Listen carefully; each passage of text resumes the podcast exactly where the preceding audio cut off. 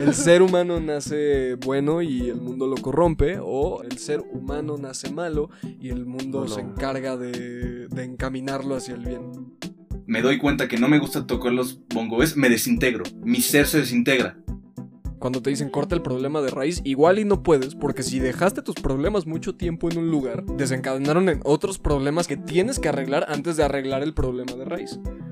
Esconder la basura debajo de la alfombra. Claro. Solo se va a hacer un cúmulo de polvo enorme y un día vas a dar un paso y se va a disparar todo el pinche polvo en el cuarto. Y aparte también... Y te vas a morir.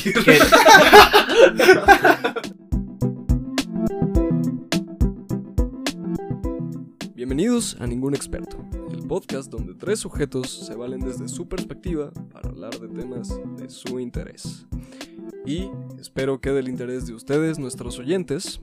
Así que hoy estamos aquí otra vez, esta vez juntos en un formato presencial, afortunadamente. Yo soy Emilio García, ustedes pueden decirme Rojo, y estoy aquí con mis dos grandes amigos, Patricio y Andrés. ¿Cómo están, muchachos? What up? ¿Qué onda? Yo soy Patricio, señor Patroclo, en lo que me encuentro un mejor nombre artístico. Y pues nada. Te urge encontrarte un mejor nombre artístico. Sí, por favor. Sí, güey. ¿Tú qué pedo, cabrón? Pues yo estás? Todo muy bien. Aquí su servidor Andrés, el Maciosare o Androsi o Elan. No, la verdad ya los nombres ya me confunden mucho, pero... Deberías de quedarte con uno. Sí, quédese con el Androsi. Sí, mejor. El Androsi. Sí, mejor. Bueno, una vez que ya vimos que todos estamos bien y que todo está chido, podemos comenzar con el episodio de hoy, ¿o no? Sí. Ok. Es que hiciste cara como de... Es como, oh, no, otra vez. Oh, no, otra vez. Pero bueno. En nuestro episodio 0, el cual al parecer fue muy bien recibido por ustedes, gracias, los queremos mucho, hablamos de tres consejos de los 82 consejos que supuestamente Gurdjieff le dio a su hija, y los conocemos vía la autobiografía espiritual de Alejandro Jodorowsky. En el episodio de hoy haremos la segunda parte de dicha dinámica, empezando por el quinto consejo. Así que recuerden que estamos leyendo esto por primera vez, al igual que ustedes probablemente lo estén escuchando por primera vez. Así que solo vamos a discutir un poco sobre lo que se nos presente de cada consejo. Y así chequen el episodio 0 porque ahí hay bastante más contexto y es una historia cagada. En pocas palabras, no sabemos quién chingados escribió estos 82 consejos. Pudo haber sido Jodorowsky, pudo haber sido Gurdjieff, que es el supuesto autor, o puede haber sido cualquier otra persona. No, realmente no sabemos. Pero están chidos los consejos. Sí. Son máximas, son consejos pequeñitos, muy buenos. Concisos. Pero son 82 y son un chingo. Así que venga, vamos a hablar de eso. Así que vamos a darle. Tenemos la fortuna de que el primero parece ser un poco autoconcluyente. El quinto, una disculpa. Desarrolla tu generosidad sin testigos. Bueno, creo que es lo que cualquier padre o madre le enseña a un niño, al menos un niño cercano a nuestro contexto, en sus etapas tempranas de educación. Es, pues, güey. Claro, es un conocimiento muy general, muy de cajón, ¿no? Podría parecerte hasta estúpidamente obvio. Lo que yo les decía hace rato es que estos... consejos como que refrescan ciertos clichés, cosas que ya están súper trilladas, que ya tomas, ya das por sentada por lo mucho que los has escuchado, y como que te los presenta de una manera muy fresca. A mí me gusta esta idea de actuar con generosidad sin testigos. Es tú harías el acto generoso, esté ahí para verte una audiencia o no, para decirte, wow, qué generoso eres. La generosidad tiene que venir de un lugar auténtico, genuino. El simple hecho de que quieres ayudar a una persona. Sí, claro. No porque te hará ver mejor, no porque te lo recompensarán, no porque te dará puntos morales, simplemente por ese deseo intenso, impulso que me imagino que todos aquí hemos sentido. Sí, creo que todos naturalmente tenemos. Hemos tenido ese impulso de generosidad y eso parece realmente ser algo raro en este mundo, entonces es precioso. Ajá. ¿Realmente es un impulso? ¿Dirías que es un impulso o que es algo que te han inculcado desde tan pequeño que ahora lo sientes como un impulso? Creo que es eso, o sea, creo que tú desde pequeño, como tú dijiste, o sea, nos enseñan a ser buenas personas, genuinamente buenas personas. Entonces, ya que algo que tienes muy adentro de tu cabeza, ya como dices, lo confundes con un impulso o con una... ni siquiera sé si decirlo instinto, pero con algo que sabes que tienes que hacer porque así te criaron y así eres? No lo sé, porque yo creo que sí es un impulso. Y yo creo que es un impulso y tiene que ver, algo que ver con nuestra genética y con nuestra, pues nuestro historial evolutivo, porque claro.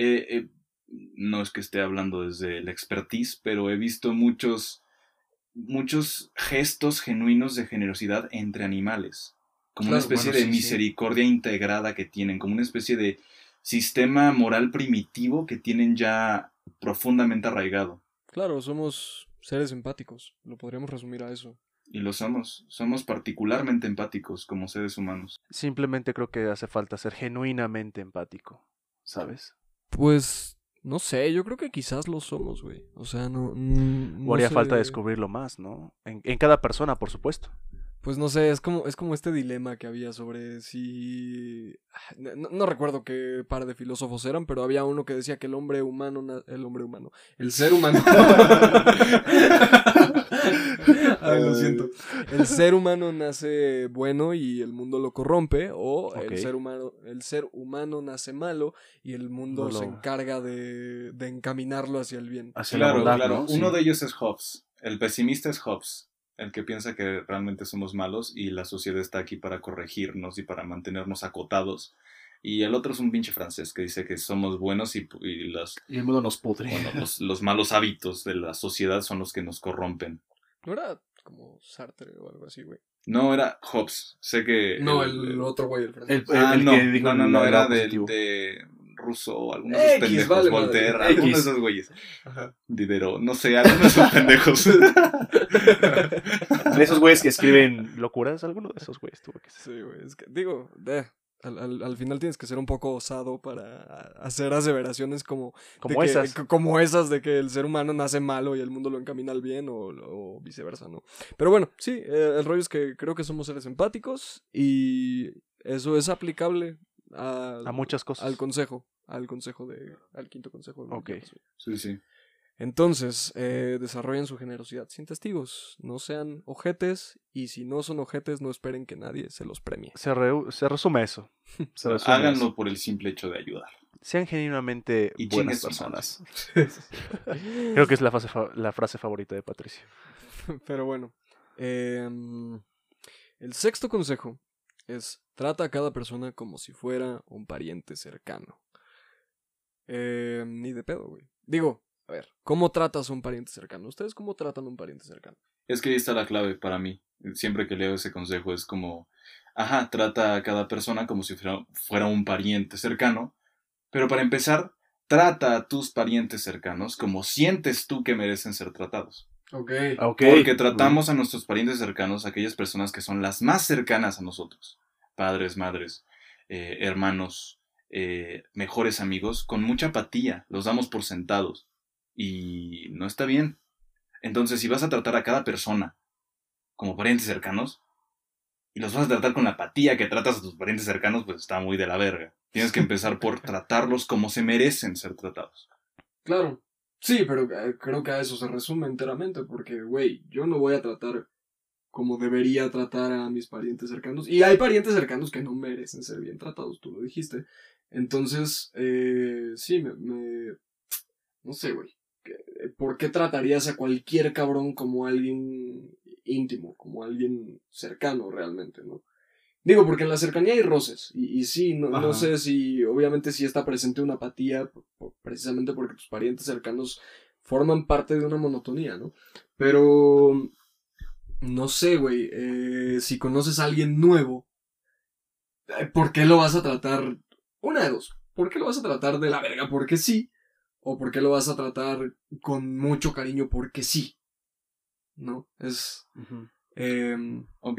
O sea, tengo un par de cosas que decir al respecto, pero no sé qué piense Androsi del consejo. Yo, mi punto de vista, tal cual, siento que se resume en...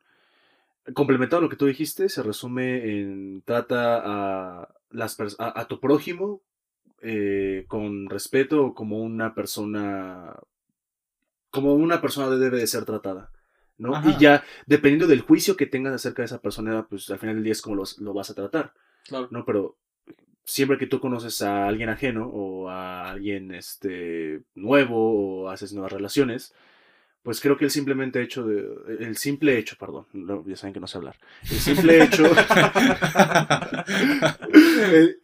hecho de llegar con alguien y tratarlo bien, tratarlo con respeto, genuinamente bien, igual creo que eso se complementa con el consejo anterior.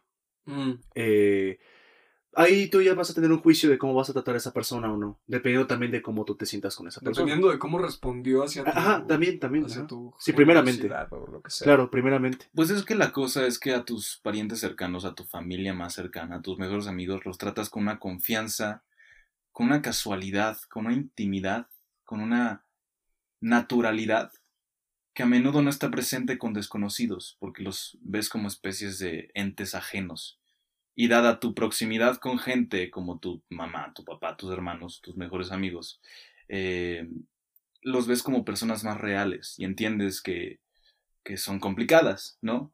Cosa que igual no pasa con un desconocido, lo ves como una especie de personaje unidimensional, como una especie de extra, ¿no? Entonces lo tratas con apatía, con indiferencia, como si no fuera una persona.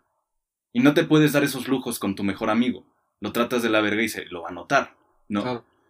Y aparte es algo ya de... bueno, básicamente es trata a todos con esa naturalidad, con esa intimidad y con esa confianza y ese respeto que tratas a la gente que más te importa.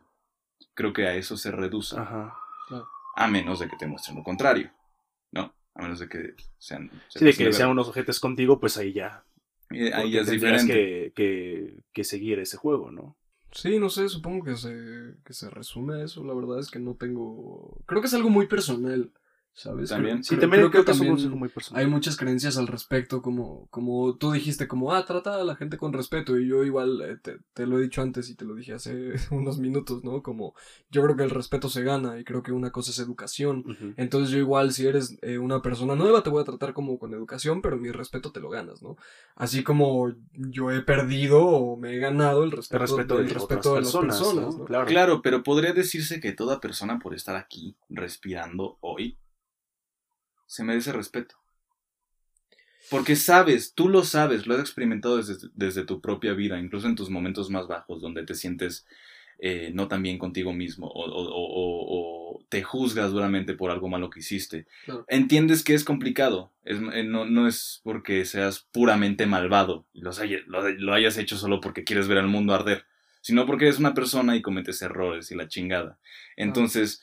llega el momento de que conoces una nueva persona y tienes que asumir que ha tenido una experiencia similar a la tuya, que es humano, y que por el hecho de ser humano o de estar vivo, incluso si es un animal o un pinche champiñón, merece cierto respeto, güey. Sí, claro. Por simplemente ser un ser vivo, ¿no? Es existir. Sí, claro. Es lo que dije en mi punto, el trato digno a una persona. Sí. O a un ser vivo, ¿no? Porque pues igual... Respecto a la naturaleza, hermano. Respecto a la naturaleza, nuestra madre tierra. Sí, es que sí, ¿sabes? O sea, es algo que simplemente por estar ahí, estar vivo y darnos vida, merece algo. Merece, sí, ajá, es un... sí, claro. Igual hay personas de mierda que pueden perder ese respeto, pero... Claro, y las personas de mierda... Es como el profesor que te dice como, ustedes ya tienen 10, chavos. Conservarlo depende de ustedes, ¿no? Y en el semestre te va de la verga, es como lo mismo. Tú ya tienes mi respeto, ¿no? Y lo puedes perder. O con tus acciones hacia mí puedes ganar más. Más respeto aún. Ajá, bueno, tú ya tienes el respeto que le debo a cualquier otro ser humano o a cualquier otro ser vivo. Claro. ¿No? Ya si de ahí le quieres agregar o disminuir más tú, pues es tu pedo. Sí. Pues eso es... sí, como dijiste, al final del día se cierra algo personal, pero sí es algo que también colectivamente tenemos que entender. O sea, que por qué odiar a alguien que ni siquiera... O tratar con desprecio a alguien que ni siquiera te ha demostrado, pues, quién es, ¿no? Sí, ni siquiera te ha demostrado una acción hacia ti. Es que hay medias tintas. Claro, ¿sabes? Sí. ¿No? Entonces, es que es un no puedes llegar y conocer a una persona y decir, tú me cagas y tú eres poca madre. ¿No? Pero, antes de que redundemos un poco con este consejo, me gustaría tomar algo que dijiste de... aquello de tú lo has vivido y tú has tenido los más graves errores y aún así... has logrado como redimirte de cierta manera, y me llama la atención porque ahí nos lleva el 7º consejo: ordena lo que has desordenado. Y creo que es fundamental, ¿no? Para aquello del respeto y para aquello del Pues no sé, güey, ahí es cuando tú te conviertes en el pariente cercano del consejo anterior, ¿no? Ya no eres tú, ya eres tú. Hiciste un desvergue, afectaste a alguien, es tu deber ordenarlo, güey. De lo contrario, pierde el respeto, ¿no? Digo, no quiero centralizar esto en el respeto porque también es entiendo que es algo mucho más extenso. Uh-huh. Así que salgámonos un poco de ahí, por favor. Claro, digo, es una de las facetas de este orden que debes de mantener. Y es todavía más cabrón cuando hay otras personas involucradas. Eso es el verdadero sentido de la responsabilidad. Porque orden interno u orden contigo mismo es muy importante para mantenerte sano, cabrón. Pero ya cuando tienes otras personas que dependen de ti, o deja tú que dependan de ti, pero que conviven en el mismo espacio y que sufren las consecuencias de tus acciones, pues más aún cuando la cagas tienes que ordenar tu desmadre. Si tienes tú tu propia desmadre, pues ahí tu pedo, cabrón. Púdrete si quieres, güey. No. Pero ya que estás afectando a los demás, ahí sí ya no es elección, cabrón. Ya no es... Es desde agarrarte los huevos y ordenar lo que has desordenado. Pero sí. ¿Sabes algo? Incluso tú acabas de mencionar que a uno mismo, pero también tiene que ver con eso, güey. Porque si tú mismo te saboteas, o sea, si tú... Ahí ya llegamos a la palabra... a la famosa palabra del autosabotaje, ¿no? O sea, si tú mismo te jodes psicológicamente con ciertos pensamientos negativos, con cualquier cosa, güey. Tú eres el responsable de decir, ¿sabes qué? Arreglo mi desmadre, sea lo que sea. Claro. Sea hacia otras personas, sea hacia mí mismo, sea hacia mi pareja, hacia mi familia, pero yo lo que la cago, yo en lo que pues arruine, o ni siquiera arruinar, pero cualquier cosa que yo haga mal, en cualquier espectro de la palabra de lo que sea malo, pues sí, tú tienes la responsabilidad de arreglarlo. Güey. Claro, hasta por ti mismo, ¿no? Y tú, bien lo dijiste, ¿no? Si quieres tú desordenar tu vida y quedarte así, pues es muy tu pedo y a la verga, ¿no? Uh-huh. Pero, pues de cierta forma también es tu deber no hacer eso, no tirarte a la mierda, aunque no estés afectando a nadie, ¿no? Porque, mira, güey, yo creo que estas ordenar y desordenar son principios de los cuales nunca nos vamos a desligar, porque así funcionamos, es casi cómico. Ordenas una cosa, se desordena otra. Compones una cosa, se descompone otra. Uh-huh. Así funciona la vida. Y ajá, mientras más dejes que las cosas se descompongan, más se deteriora tú y tu entorno. Claro. Y eso es muy importante, la temporalidad es muy importante, porque lo podemos ver en sentido más físico, güey. Con tu propio cuarto. Que el último episodio que hablamos de esto, hablamos de los cuartos. Sí, sí, sí. Ajá, de la limpieza de los pinche cuarto. Pero es pragmático, es lógico, es simple. Si tú desordenas algo en tu cuarto, tienes de dos. O lo dejas ahí, o en el momento en que terminaste de hacer lo que tenías que hacer, lo vuelves a dejar en su pinche lugar. Si te vas por la primera opción, vas a dejar una cosa, vas a dejar otra cosa, vas a ir dejando y se van acumulando pinches pendejadas, ropa en un pinche rincón, o en una silla, cabrón, la pinche cama destendida. Y se va acumulando. Mojados. Sí, güey. Qué puto asco, güey. Qué puto asco, güey. La esquina reservada de los calcetines mojados, güey. Qué perro asco. Es una esquina reservada.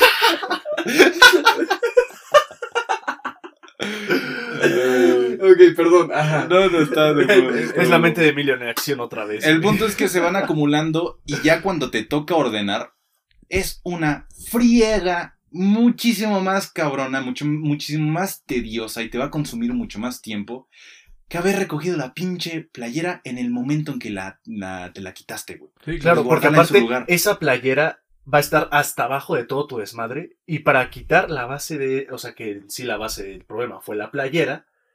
Vas a tener que limpiar no sé cuántas playeras y quitar no sé cuánto desmadre para llegar al origen que, como tú bien dijiste, podías haber resuelto desde el día en que lo tiraste. Sí, claro, eso se liga, es el tipo de problemas que cuando te dicen corta el problema de raíz, igual y no puedes, porque si dejaste tus problemas mucho tiempo en un lugar, desencadenaron en otros problemas que quizás no puedas arreglar, bueno, más bien que tienes que arreglar antes de arreglar el problema de raíz. Sí, es el equivalente de esconder la basura debajo de la alfombra. Claro. Solo se va a hacer un cúmulo de polvo enorme y un día vas a dar un paso y se va a disparar todo el pinche polvo en el en el cuarto y te va aparte a ir también y te vas a morir. Mueres lleno de basura. Asfixiado en tu propio... sus propias células de piel muertas, güey. Oh, no, no. Autoasfixia erótica. No. Oh, no. Pero bueno, güey, para complementar lo que dijiste... bueno, para terminar nada más. A ver, tú terminas. Ordena lo que has desordenado en el momento. Y así puedes ir ordenando regularmente, de manera, en un ritmo constante, y no tener que arreglar tu pinche desmadre cuando está a punto de estallarte en la cara. O cuando, es lo que te decía, iba a complementar lo de la alfombra, pero incluso la metáfora de la alfombra, cuando la montaña es enorme, hay un punto en el que la alfombra ya no va a tapar esa basura y todo va a ser visible hacia todos. Claro. Y ahí es cuando la gente dice, güey, báñate. Ponte las pilas, o báñate, o haz... Ajá, o sea, que ya es tan visible tu problema que ya es como, güey... Claro. Sí. Just do it, o sea... Sí. Y obviamente cada quien tiene su proceso para arreglarlo, pero el punto es eso. Claro, pero es muy cagado, güey, porque al final el que lo tiene que hacer eres tú, claro. ¿Sabes? O sea, tú puedes tener un mierdero y yo no voy a llegar a... Ay, güey, a arreglar mi cuarto. Ajá, ay, güey, Andrés, deja, levanto tu alfombra y yo barro. No, chinga tu madre, güey. Sí, es no, como, no, güey, tú te recoges todo eso. Bueno, eso se llama una relación codependiente. Y existe, güey. Sí, güey. Sí. Y es una tangente muy enorme y hasta... Sí, es otro perturbador. Vaya dato perturbador. Pero sí, es otro pedo, pero existe. Pero estamos de acuerdo que no está chido. No se está haciendo bien ninguno de los dos involucrados. Claro. Ni el que le permite, el que solapa, ni el que no hace ni madres. Se van deteriorando los dos juntos. Es culero. Y es cagado porque el que solapa trae un desorden por su lado, ¿sabes? Es, claro, arreglo tu desorden, pero yo traigo un cagadero adentro de mí. Claro, por eso quiero arreglar el tuyo, porque con el mío no puedo. Nos solapamos nuestros desmadres. Ajá. Somos desmadres complementarios. Sí, güey. Qué bonito sonó eso. Si alguien quiere ser el desmadre complementario de Andrés, llame al número en pantalla. Voy a poner mi número en pantalla por un milisegundo. A ver si no mames. Pero bueno. El octavo consejo me parece bastante lindo. Aprende a recibir y agradece cada don. Ok. Y no sé, para mí suena un poco como ten confianza en ti mismo, como aquello que haces bien, reconócelo como bueno. Ok, interesante. Por lo de agradece cada don, ¿sabes? Porque el aprende a recibir es, o sea, sí, es importante en el ámbito físico o en recibir ayuda de otras personas, es súper importante. Pero también aprende a recibirte a ti mismo, ¿no? O sea, muchas veces nos rechazamos como somos y rechazamos cosas fundamentales de nosotros solamente porque no nos gustan cuando realmente podríamos sacarles provecho, ¿sabes? Solo nos desagradan por alguna razón o por alguna imposición estúpida que tenemos. Por la misma inseguridad que te causa eso, ¿sabes? O sea, ahí dice, agradece tus dones. Tal vez en tu proceso de crecimiento alguna vez en tu vida no sabías que tenías un don o te daba cierta pena o no, simplemente no cuadrabas cuál eran esos dones que tienes, ¿no? Y llega un punto en la vida que sí te tienes, no verte obligado, pero que sí tienes que darte cierto amor propio y decir, güey, lo que tengo es lo que me gusta tener. Claro. Y lo que soy es lo que quiero y lo que genuinamente, actualmente, en este mismo instante quiero ser. Porque si estás en negación todo el tiempo de, güey, yo no quiero ser así, yo no quiero tener esto, me caga lo que tengo, quiero tener más, pues nunca vas a vivir, uno, ni el presente, y no, ni siquiera te vas a disfrutar la persona que eres, porque como estamos hablando hace unos minutos, se te va a ir en un segundo esa persona que fuiste hace un mes, una semana, un año, hasta una década. Y vas a decir, güey, ¿por qué en ese entonces yo no me acepté como era? Claro, pero... Mira, dale. Se me fue el pedo. Güey, respecto a lo que dijiste, creo que hay una delgada línea entre... agradecer lo que tienes y lo que eres y aprender a recibirte a ti mismo y aprender a recibir.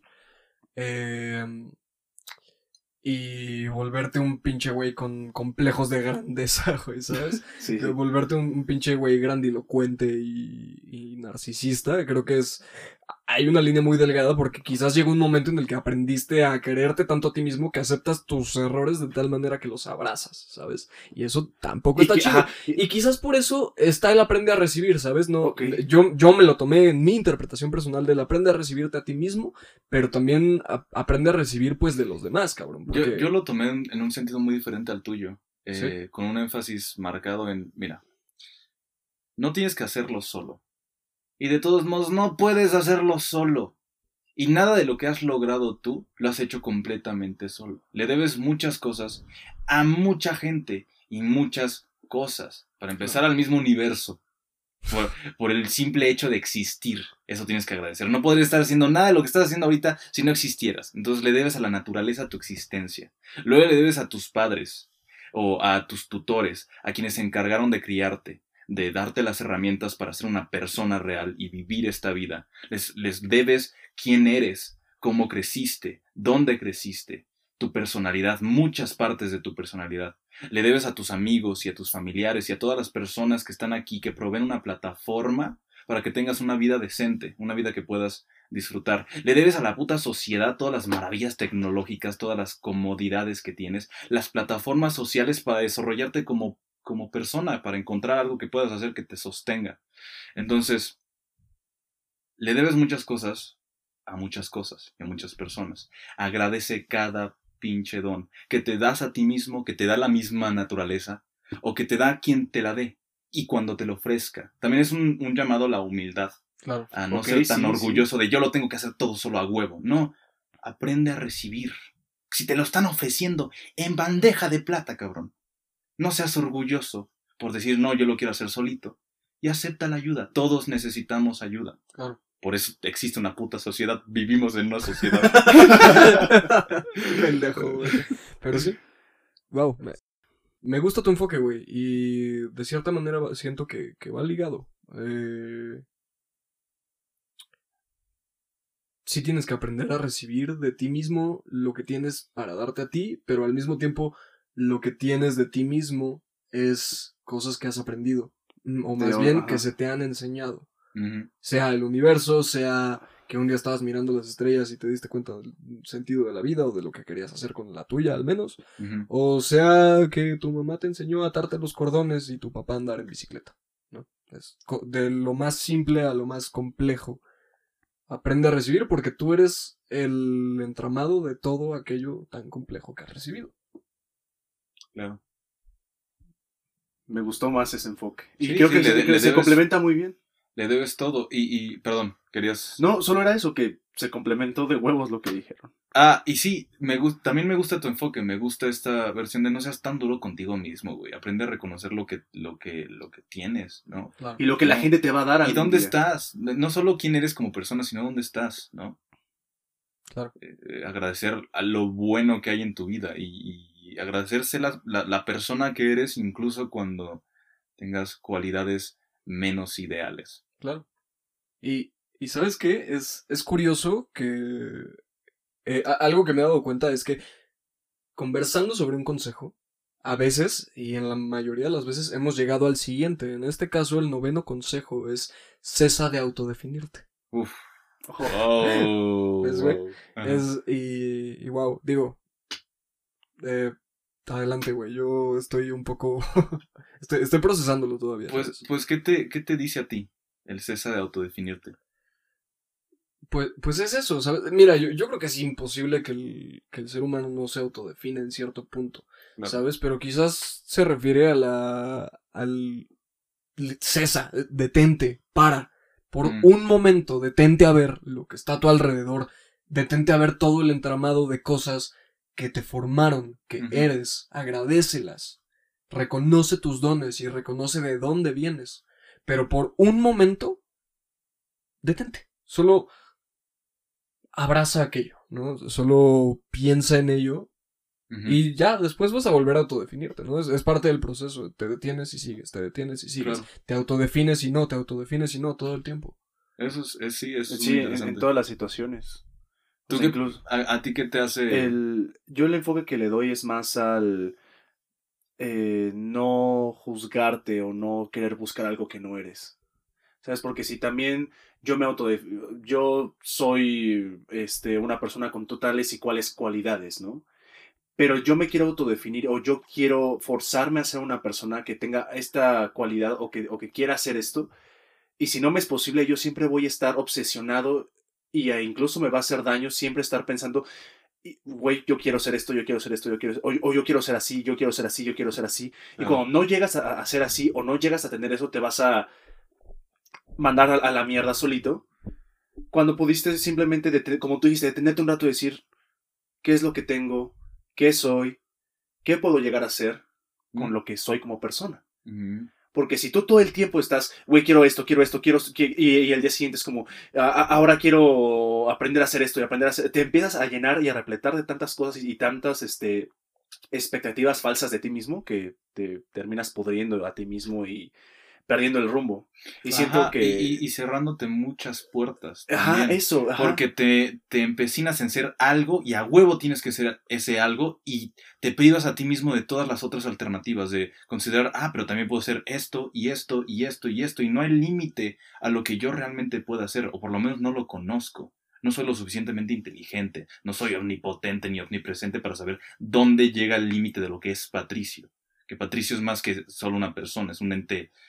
con varios niveles. Suena muy, Patricio, muy mamador, güey. Patricio es un ser elevado, güey. Suena muy mamador, pero, o sea, sí somos... ¿Cuántos niveles, güey? El nivel espiritual, el nivel donde eres Dios y el nivel donde eres Jesús, cabrón. Podría decirse que sí, que es lo peor. Pero, o sea, cada quien tiene un pequeño Jesús dentro de sí mismo. No, el punto es, para mí lo que quiere decir este consejo es autodefinirse es limitarse. Cualquier autodefinición viene con la privación de cualquier otra alternativa, ¿ves? Claro. Entonces, y literalmente son sinónimos. Definir y limitar son sinónimos. Cuando dices definir, le estás poniendo fin a algo. Estás delimitando algo. No te delimites, no sabes qué puede ser o no ser. No conoces los límites, no te cases con una idea de lo que tienes que ser, de lo que quieres ser, de lo que eres y serás para siempre. Cesa de autodefinirte, deja de limitarte a ti mismo. Diciendo, yo soy, nunca seré tal, estoy condenado a ser cual, a mí no me gusta esto, yo no haría nunca algo como esto. Claro. En vez de decir sí o no, permítete decir, no sé. Claro. Podría. Claro, pero ahí volvemos a lo que me refería antes, ¿sabes? Si cesas definitivamente, qué redundante, si cesas definitivamente de autodefinirte, no vas a saber a dónde chingados ir, porque vas a estar forzando tus límites, los cuales no conoces, hacia todos lados. En cambio, si te autodefines y luego cesas y te vuelves a autodefinir, tienes, al momento de volver a intentar autodefinirte, tienes una idea más clara de hacia dónde vas, uh-huh. ¿Sabes? Entonces ya no estás diciendo, no mames, voy a tocar los bongoes. No, igual no te interesa, güey. Igual cuando cesaste de autodefinirte, le diste un chance, tocaste los bongoes, no te latió. Cuando vuelves a autodefinirte, dices, ok, no me latió tocar los bongoes, ¿qué sigue? La guitarra, güey. Claro. O a la mierda la música, voy a hacer streaming. Eso es muy podcast. Interesante. Sí. Lo siento. Oh, vaya. Autoflagelaciones, me gusta. Sí. Autodefinición y autoflagelación. Huevo. Dos cosas, me gusta. Para empezar, ¿qué define una persona? Yo creo que lo que nos define, lo que nos... actualiza constantemente, lo que nos va autodefiniendo de manera constante a un ritmo estable son las acciones. Lo que define a una persona son las acciones, no más que las acciones. Y cada nueva acción vuelve a autodefinirte. Cada cosa que haces, cada gesto, por pequeño que sea, te va autodefiniendo. Ese proceso de constante autodefinición y nueva autodefinición y nueva autodefinición que describes es más o menos como aprende el cerebro humano. Dame un segundo aquí nada más porque ya me fui un poquito. Lo vamos a cortar esto, obviamente. Ok, entonces, ¿qué estaba diciendo? Estaba hablando de se autodefine a través de la acción. Es la manera en la que aprendes. Es Ajá. la premisa del conocimiento empírico. Claro. Ok. Y tiene mucho que ver con lo que hablábamos en el episodio anterior del ciclo del héroe. Que el ciclo del héroe refleja más bien una especie de patrón psicológico por el que pasan los seres humanos cuando encuentran algo nuevo, cuando aprenden, cuando reemplazan viejos modelos de acción con nuevos más útiles, se adaptan a la naturaleza. Pero el proceso conlleva consigo mismo una desintegración del ser. Estás definido de cierta manera, eres cierto tipo de persona, pero para alcanzar cierta meta tienes que desintegrarte, dejar ir el modelo antiguo que no está equipado para lidiar con la situación de la que quieres salir vivo, por ejemplo. Entonces, estás autodefinido, te desdefines, o sea, te vuelves una especie de masa amorfa caótica, bajas al inframundo, en términos simbólicos, y del inframundo, del caos, obtienes nueva información que te reconstituye, te vuelve a definir como una persona más completa, o por lo menos una persona equipada para afrontar las nuevas situaciones con las cuales se le enfrentan. Mm. ¿A qué chingados iba todo esto? No sé, pero me gustó lo que dijiste, güey. No sé a dónde ibas. Yo supongo que ibas a que todas estas acciones o errores, que va intrínsecamente en las acciones, cuando tú tienes o haces nuevas cosas, sea que la cagues, sea que triunfes, como es el final del ciclo del héroe, ¿no? Uh-huh. Pero siempre vas a regresar al principio con algo nuevo en la cabeza. Claro. Uh-huh. Y eso es la nueva autodefinición. Es lo que decías de primero toqué los bongoes, me doy cuenta que no me gusta tocar los bongoes, me desintegro, mi ser se desintegra. Y en este caos recoge la información de, no me gusta tocar los bongoes. Y se reconstituye un nuevo Emilio que ya sabe que no le gusta tocar los bongoes, que por ahí no es, y que encamina sus acciones a otro lugar. Todo en busca de ese ideal, de persona que quiere ser Emilio. Claro. La mierda. Wow. Me fui en ese trip. Sí, es que, güey, es eso, es el que quieres ser y cómo has aprendido lo que quieres ser, ¿no? Y, güey, realmente, imagínate llegar a un punto donde estás autodefinido y todo se te va a la mierda. Todas las definiciones, todo lo que conoces sobre ti, se deshace. Este desapego del ser, por un momento se deshace y en el momento en el que te autodefines de nuevo, ya no eres eso. Un cambio radical, ¿no? Y es aterrador pensarlo, güey. Pero sucede. Hay personas que de un día para otro se dan cuenta, mierda, güey, yo no quiero ser lo que estoy abogado, güey, o contador, o... Claro, o incluso cambios más radicales de la psique. Pero la cosa es que no hago, tiene que ser radical esa reconstitución. De hecho, el punto es que es incremental, que pasa cada ratito. Son microactualizaciones de, supongo que así no funcionaba la vida. Y vas cambiando y te vas actualizando. Esos cambios radicales de los que hablas son el punto donde ya no puedes con pequeñas actualizaciones. El modelo ya no está... ya es anticuado. Es como una computadora viejita. Ya no te aguanta los programas más chonchos. Entonces tienes que cambiar de computadora. Tienes que reemplazar el modelo cognitivo antiguo con uno más sofisticado que pueda aguantar esos conceptos cada vez más abstractos. Claro. Como el amor o la responsabilidad. Pero siento que ya estamos siendo redundantes, especialmente porque hablamos de esto en el episodio anterior, pero... Claro. Sí, güey. Pero sí, es muy cierto. Yo creo que... yo digo que ahí estamos bien con ese consejo. ¿Ustedes qué dicen? Yo lo quisiera complementar con que simplemente en toda la vida, toda la vida, nunca vas a cesar de definir lo que eres, de construirte y de volverte a construir. Claro. Nunca vas hasta que te mueras. Sí, claro. ¿No? Así que nunca sobrelleves esa autodefinición a niveles que te pueden mandar a la mierda, claro, pero tampoco la abandones. Exacto. Claro, sí. No te cases con lo que crees que quieres ser. Claro. Reconoce cuándo cesar de autodefinirte y cuándo volver a autodefinirte. Creo que es un complemento ese consejo, ¿no? Sí. Le sacamos un buen complemento. Sí. Y sí, es un... wow.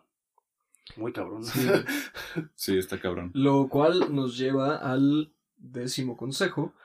No mientas ni robes. Si lo haces, te mientes y te robas a ti mismo. De lo cual hablamos el podcast pasado. Aprovecho para promocionar el episodio pasado. Escuchen videojuegos, drogas y capitalismo. Cortesía de ningún experto. Muy bien. Autopromoción. Sí. Autopromoción. Y bueno, sin pena. Creo que también redunda un poco con todo lo que acabamos de decir, el autoengaño, la manera en la que te traicionas a ti mismo al violar tus principios. No sé si va tan ligado a lo de la autodefinición, pero es eso, ¿no? No te engañes a ti mismo, ¿no? Claro. Es que simplemente con el hecho de esas acciones tú reflejas tu propio, pues cómo estás por dentro, ¿no? Claro. O sea, si tú llegas y mientes, o llegas y robas, o llegas y matas, o llegas y haces cualquier chingadera, claro, es un reflejo directo de la persona que verdaderamente eres, claro, ¿no? O sea, si tú llegas y matas a alguien o eres un asesino, es como, güey, este güey no tiene empatía hacia los demás, no siente empatía hacia los demás, lo que sea. Pero es el reflejo directo de lo que es esa persona. Claro, por eso te afectas a ti mismo. Realmente afectar a un tercero es afectarte a ti mismo, ¿no? Sí, lo que decíamos hace rato, si tú quieres tener un desmadre y afectar tu propia vida, va a ser tu pedo, no es lo ideal. Si quieres vivir engañado de ti mismo, pues dale, ¿no? O sea, y digo, yo sé que no es tan simple como eso, puedes vivir engañado de ti mismo sin siquiera darte cuenta. Uh-huh. Pero... al momento de hacerlo a un tercero no estás más que denotando el autoengaño, no estás más que denotando la clase de persona que eres contigo, hacia ti. Claro. Sí, interesante el enfoque como del bien común, ¿no? Claro. Cualquier daño que yo le haga al, entre comillas, prójimo, porque ya estamos empezando a sonar religiosos, güey. Sí. Pero cualquier daño que le hagas al prójimo es realmente un daño que te estás haciendo indirectamente a ti. Estás contribuyendo al deterioro de toda la pinche sociedad y un día vas a tener tu cabeza sobre una estaca, claro, por consentir y reforzar este ciclo de mierda. Porque si lo haces tú, lo hace alguien más. Si a ti te vale verga, pues a mí también, cabrón. Y todos nos terminamos matando entre nosotros. Sí, claro. Y ojo por ojo terminan todos cegando a toda el... Bueno, sí, ya. Sí, ajá. Entienden a lo que me refiero, ¿no? Ojo por ojo y todos se murieron. Sí, pero curioso que hayas mencionado al prójimo y lo de la religión. Y curioso que este consejo esté... Bueno, no es curioso, es un poco obvio que este consejo esté antes del 11º consejo. Ayuda a tu prójimo sin hacerlo dependiente. Parte de lo que hablamos de los testigos. No le andes cantando los favores a quien alguna vez le hiciste un favor, ¿no? Sé generoso sin esperar nada a cambio. Sé genuinamente generoso y no esperes que con quien fuiste generoso te debe algo. No te deben nada. No, nadie le debe nada a nadie. Excepto que sí, en el entramado de pendejadas de lo que eres y que debes agradecer. Ajá. Pero es que es eso, puedes agradecerlas, pero no deberlas. No lo debes. No es como, este güey me enseñó a ser una gran persona, es mi sensei, ahora yo tengo que ser su sensei, o el sensei, claro, de alguien. No, puedes vivir libremente sabiendo que alguien te ayudó a aprender algo y tú puedes enseñarle a alguien una cosa completamente distinta y muy probablemente lo hagas involuntariamente. Claro. Claro, porque cuando algo te beneficia a ti, esa acción va a explotar otra acción genuinamente buena, o en este caso de mentir o robar o algo genuinamente mala, claro, ¿no? Entonces, es una cadena, o sea, y de hecho creo que eso es incluso hasta obvio repetirlo, que es todo lo que hacemos es una cadena de acciones, sea una acción buena o mala, claro, ¿no? Entonces, cuando tú desde muy interpersonalmente, haces una acción buena o haces una acción mala, güey, lo único que estás representando es una cadena de corrupción humana que tal vez si yo vi a alguien robar y vi que, no sé, como tú dijiste, que no le pasó nada, yo voy a decir, entonces el día que tenga la oportunidad de robar o que tenga la oportunidad de hacer cualquier cosa culera o cualquier cosa que afecte a un prójimo. A un prójimo, pues, güey, o sea, todo se ve a la mierda. Claro. Tanto con tu persona como incluso, o sea, y obviamente al prójimo, ¿no? Pero incluso ese prójimo puede quedarse pensando y decir, güey, o sea, ¿yo qué hice para merecer lo que, o yo qué hice, qué acción hice yo? Incluso es cuestionarte, decir, ¿yo qué hice? ¿Yo qué chingados hice para merecer lo que esta persona me hizo? O al contrario, ¿yo qué hice para que alguien me tratara tan bien? Claro. Pues yo el consejo número 11, el de... ayuda a tu prójimo sin hacerlo dependiente. Ajá, pues básicamente es la alegoría del pescador. Otro pinche cliché como de señora, el darle un pescado a una persona y comerla por un día, enseñarle a pescar y comer el resto de su vida. Ajá, básicamente eso se reduce. Si tu forma de ayudar a una persona la termina siendo dependiente, no la estás ayudando, solo la estás poniendo en una peor posición, solo le estás dando, como en el episodio anterior, los cheat codes para que se la lleve fácil, o como lo que estábamos hablando hace rato sobre las relaciones codependientes, que en vez de ayudarlo, lo estás sumiendo más en sus malos hábitos. Claro. Y te sumes a ti mismo también, algunas veces. Te sumes a ti mismo. Sí, claro, tú te encadenas, en el momento en que alguien depende de ti, tú te encadenas a ello. Si tú le diste la ayuda por primera vez y estás dispuesto a hacerlo el resto de tu vida, si estás dispuesto a pescar y a darle de comer... Claro. Y él o ella no saben pescar, pues no solo te los estás chingando a ellos volviéndolos dependientes de ti, sino que ahora tú vas a tener que pescar todos los pinches días con tal de ayudarle. Ajá, y aparte pescar te atrapa en ese pinche bucle y ya pues de verdad que son codependientes. Vaya, digo, entonces creo que... básicamente no le estás ayudando. Ajá. Por el contrario, lo que estás haciéndole es contraproducente. Si el producto de tu ayuda es que se vuelve dependiente de ti, no es realmente una ayuda, es un daño que le estás haciendo. Claro. Disfrazado de una ayuda, claro, que incluso puede verse forzada. Porque ya cuando alguien incluso se da cuenta de que está haciendo algo que también lo está llevando al carajo y tiene miedo de decirle a esa persona, por ejemplo, pongamos el ejemplo de una relación así, güey, codependiente, culera, tóxica, como diría, ¿no? Sí.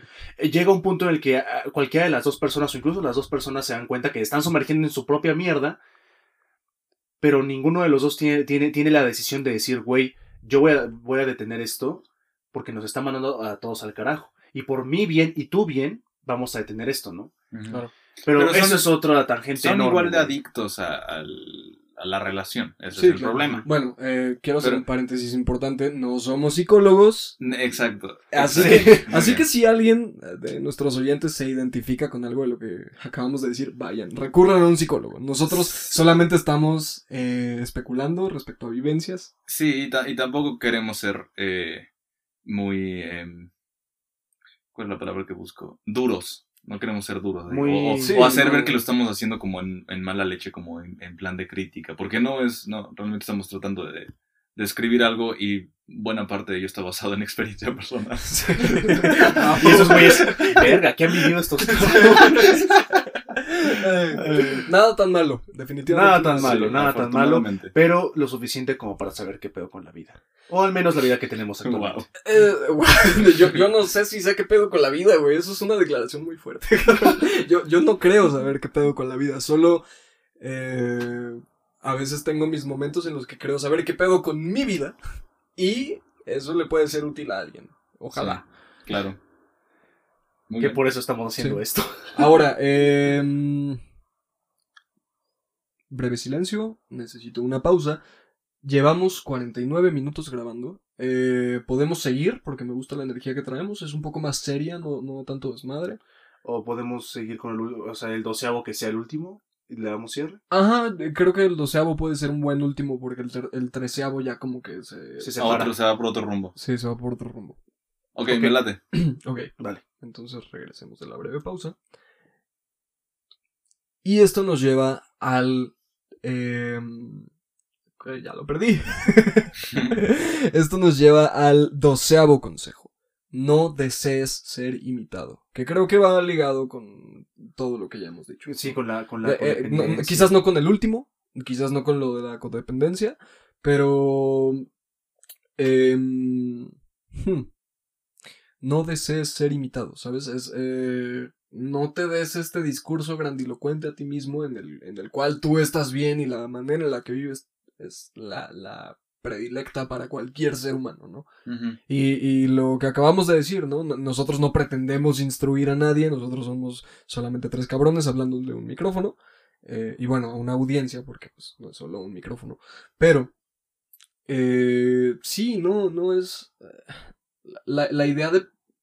Digo, a ver, todos imitamos cosas de todos, ¿no?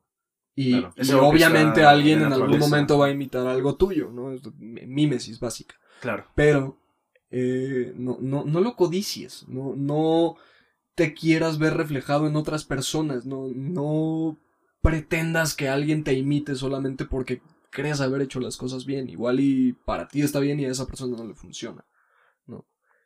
Yo siento que eso también va dirigido a la forma en decir que tú no quieras imponer tus acciones hacia otras personas, ¿no? Claro. Y digo, también tiene que ver con que tampoco dejes que otras personas quieran imitar tu forma de ser, ¿no? Digo, creo que es un poco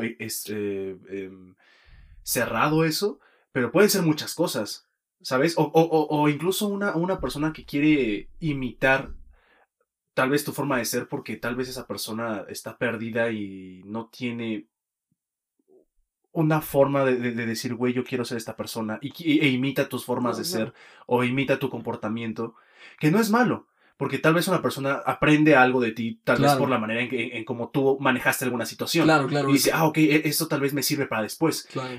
Pero no siempre enfrascarte en que esa persona va a ser tu solución, claro, ¿no? O te va a decir siempre la verdad.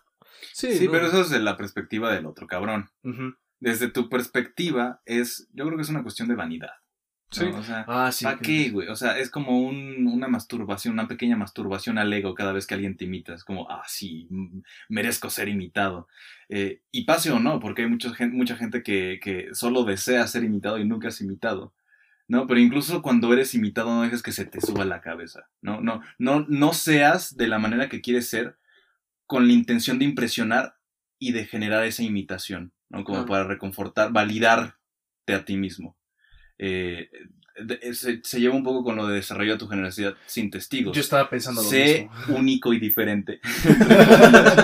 porque aceptas tu individualidad, ¿no?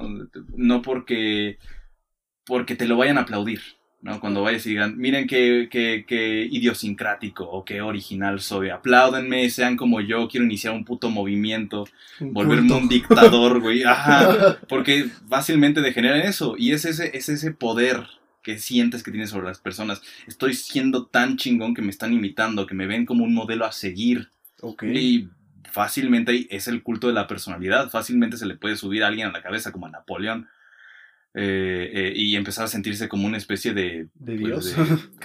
Casi Dios, uh-huh, ¿no? Y eso es por ese proceso de que te encanta saber que controlas a esta gente, como los gurús de autoayuda y muchas personas que caen en ese. Y de hecho es curioso que lo menciones porque, güey, prácticamente los gurús, no sé si llamarles gurús, pero sí el coaching, la autoayuda, nace de un psicópata y es un comportamiento que se ha ido imitando.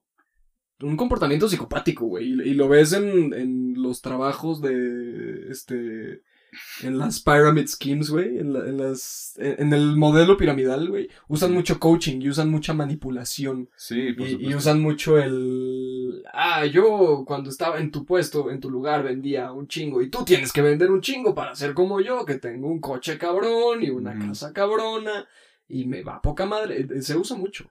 Y esos güeyes ya ni siquiera, o sea, sí desean ser imitados, pero más que desearlo te lo imponen, güey. Y ya lo hacen como modus vivendi, güey, o sea, de eso ganan lana y a veces se atascan de lana los cabrones y esa es manipulación emocional que le haces a las pobres personas que igual no tienen las herramientas para mejorarse a sí mismos o que realmente están buscando ayuda, ¿no? Y que lo único que logras con esos pinches libros de autoayuda la mayoría del tiempo, no quiero generalizar, es volver a la persona adicta al proceso de pensar en cambiar. O sea, ese tiempo que podría estar invirtiendo en hacer cambios en su persona y en mejorar como persona, lo está desperdiciando todo en leer cómo cambiar y cómo ser mejor persona y fantasear en si aplico estos consejos de cómo volverte rico en 7 días, y se quedan ahí, se van en un chorro de horas y horas y horas pensando, voy a ser millonario, etcétera, etcétera.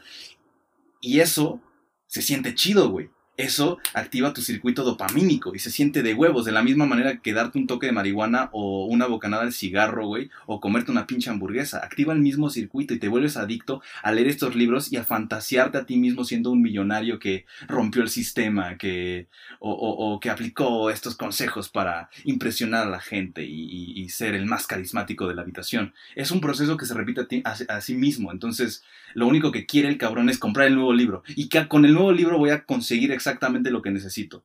Y nunca lo hacen. Es una especie de adicción. Es como una droga. Sí, pues sí. Y es y lo ligo con el otro consejo. No mientas ni robes. Y si lo haces te mientes a ti mismo, ¿no? Quedémonos con la parte de a ti mismo. Güey. Es muy triste. Porque si te ves enfrascado en esta situación, en esta adicción a la grandilocuencia o en la esperanza de volverte alguien mejor sin efectuar los cambios, lo único que te estás robando a ti mismo es tiempo. Ouch, sí. Te estás robando a ti mismo y te estás engañando a ti mismo. Porque sí. No estás cambiando, estás estudiando un libro estúpido sobre cómo cambiar. Uh-huh. Estás pensando en cambiar. Y el que te lo impuso es el mayor puto ladrón de todos. Bueno, quién sabe. Porque, güey, no es mal pedo, pero se está aprovechando de eso. Se está aprovechando de que tú eres adicto a pensar en cambiar. Claro. Y güey, cuando estás pensando en cambiar, lo que buscas es un guía. Es justo como el consejo 11, güey. Ajá. Estás ayudando a alguien haciéndolo dependiente. No lo estás ayudando. Sí. Solo lo estás volviendo dependiente de tus putos libros. De tus consejos y la manera en que tú le quieres imponer cómo hacer o resolver su vida, ¿no? Que, como tú dijiste, no son todos. Pero es triste ver que hay gente que tú, la primera vez que escuchas de alguien, por ejemplo, o sea, decir, güey, ¿qué está diciendo? ¿Por qué le hacen caso? Hay miles de personas que creen que lo que él dice es la máxima verdad y les va a resolver sus vidas, como son los líderes de un culto religioso, por claro. ejemplo. ¿No? Que ese güey se vuelve tan adicto a la aceptación de las demás personas y que estas personas lo imitan tanto que este güey su ego se volvió un monstruo que solamente se alimenta de la ayuda de estas personas. De esta, ¿no?, validación que le dan. Ajá, de esa validación que le dan, pero al final del día estas personas simplemente se ven afectadas, claro. Se ven succionadas, se ven perdidas porque esa persona les está robando poco a poco lo que bueno, es que ni siquiera sé si es robar, sino consumir lo que ellos genuinamente quieran buscar como una ayuda o como claro. o como un guía. Claro. Yo tengo una anécdota que lo ilustra muy bien y voy a ser muy breve. Pero hubo una época en la que yo necesitaba trabajo, así que comencé a buscar, ¿no? Y conseguí un trabajo, me iba bien, X, eso es punto y aparte. Pero un día yo tenía mucho tiempo libre, trabajaba a mediodía. Y un día un amigo me dice, oye, cabrón, encontré esta oferta de trabajo, yo también estoy buscando chamba, ¿por qué no vamos juntos? Y yo, sí, a huevo, vamos. Y yo, güey, con dos trabajos la armo más que, o sea, la armo de huevos, ¿no? Y total, güey, que llego a un pequeño local sobre una tienda de zapatos en Tlalpan. Okay. Me pedían una copia de mi INE y así, ¿no? Uh-huh. Y entro a esta sala donde hay unas 50 personas, todos amontonados en sillas. Y nos empiezan a dar la famosa plática de inducción que duraba 4 putas horas. No mames. 4 putas horas en la que un cabrón con un traje barato y culero, y no lo digo, o sea, lo digo porque estoy imputado con ese güey, porque me robó mi pinche tiempo y me encabrona más que le robó el tiempo a al menos 48 personas, porque por ahí de la segunda hora yo me las empecé a oler. Yo dije, güey, este pedo me suena que me van a pedir que invierta en un principio. Sí. Y sí, era el tipo de negocio en el que solamente tienes que invertir 10,000 pesos inicialmente y de esos 10,000 pesos te puedes hacer de 30. Y lo peor es que te lo pintan tan bien, que suena tan lógico, que te atrapa, ¿no? Pero llegó un momento en el que yo dije como, no, güey, esto es demasiado. No, para empezar, no tengo 10,000 pesos para invertir. Pero tristemente las personas que están a mi alrededor van a ver de dónde chingados los sacan. Sacar 10,000 pesos. Uh-huh. Y yo y mi amigo fuimos, bueno, no le puedo dar mucho crédito a mi amigo porque mi amigo estaba como poniendo atención todavía. Y yo estaba como, cabrón, no, güey, esto es una estafa. Y güey, no, espérate, güey, espérate. Lo busqué en Google, güey. Busqué la dirección donde estábamos, güey. Tlalpan 351, no sé, lo que sea. Y me salieron 10 encabezados de noticias de estafas efectuadas en Tlalpan 351. Mi amigo y yo nos terminaron corriendo. Porque se dieron cuenta que estábamos como cuchicheando y hablando de ello y nos terminaron corriendo, güey. Pero lo que me parece más triste es que las otras 48 personas, probablemente al menos la mitad se quedaron ahí y al menos la mitad intentaron. Dio ese dinero. Y, vaya, güey, pues es una mierda, güey. Es un puto juego sucio. Sí. Damn, sí, sí, ¿no? Sí, y por cabrón. Eso pinches gurús de autoayuda y esas mierdas son lo que son. Sí, es un terreno peligroso. Así que aguas con las... Aguas. Con los esquemas piramidales. Y pues ya ahí va más allá de la manipulación emocional, que digo, es de cajón para este tipo de negocios o juegos sucios, si así les vas a llamar. Pero también está la cuestión de mucha gente está literal desesperada, güey. Exacto. Económicamente hablando, entonces. Exacto. Y más triste aún cuando sí están entre la espada y la pared y llega un pinche estafador a chingarse. A decirles que se van a volver millonarios. Ajá, con la falta. Ni siquiera millonarios, güey. Poder pagar la renta, cabrón. Sí. O salir de una... De una deuda. De una deuda, ¿no? O de un pinche hoyo económico fuerte, güey. Financiero. Pero bueno. Pero bueno, concluyamos, ¿no? Sí, concluyamos. Sí, me late. Concluyamos. Ok. Aguas con los esquemas piramidales. La moraleja del día, cabrón. Aguas con los gurús. Sí, no jodas al prójimo, no hagas nada que afecte a nadie. Aguas con los pendejos que dicen ser gurús de autoayuda. Yo me quedo con la cita de Emilio de que todos los gurús de autoayuda son psicópatas. Güey, no digo que todos sean psicópatas, solo digo... Que un psicópata empezó con ese pedo y es un medio, comportamiento que se ha ido imitando. Sí, es medio psicopático, sí lo es. Entonces no dejen que nadie se aproveche de ustedes, ustedes no se aprovechen de nadie. Pero bueno, cuando hablamos de los consejos de Gurdjieff hacia su hija, cuando hablamos de esquemas piramidales, de relaciones codependientes y demás temas, no olviden que todo esto se los dijo ningún experto. Muchas gracias, nos pueden seguir en nuestro Instagram como ningún.experto. A mí me pueden encontrar como infra.rojo y en Twitter como emi_rojo. Muchachos. A mí me pueden encontrar como sr.patroclo en Instagram. De nuevo, espero cambiar ese nombre pronto. Antes de que sea mi legado, cabrón. Y ya se volvió tu legado. Pues nada. A mí me pueden encontrar en Instagram como andresbotonline. En Twitter como @androsi1020. Aquí estamos para lo que se necesite. Síganos en nuestras redes sociales, como hemos dicho. Y pues nada, un gusto volver a hablar de esto con ustedes. Esperemos que tal vez no completar los 82 consejos, pero seguir platicando de esto es muy interesante. Creo que a todos nos gusta, así que pues... Saca jugo. Contenido fácil. Sí, güey. 82 consejos, cabrón. Ah, mínimo 10 episodios. Vamos a ordeñar esta madre por año.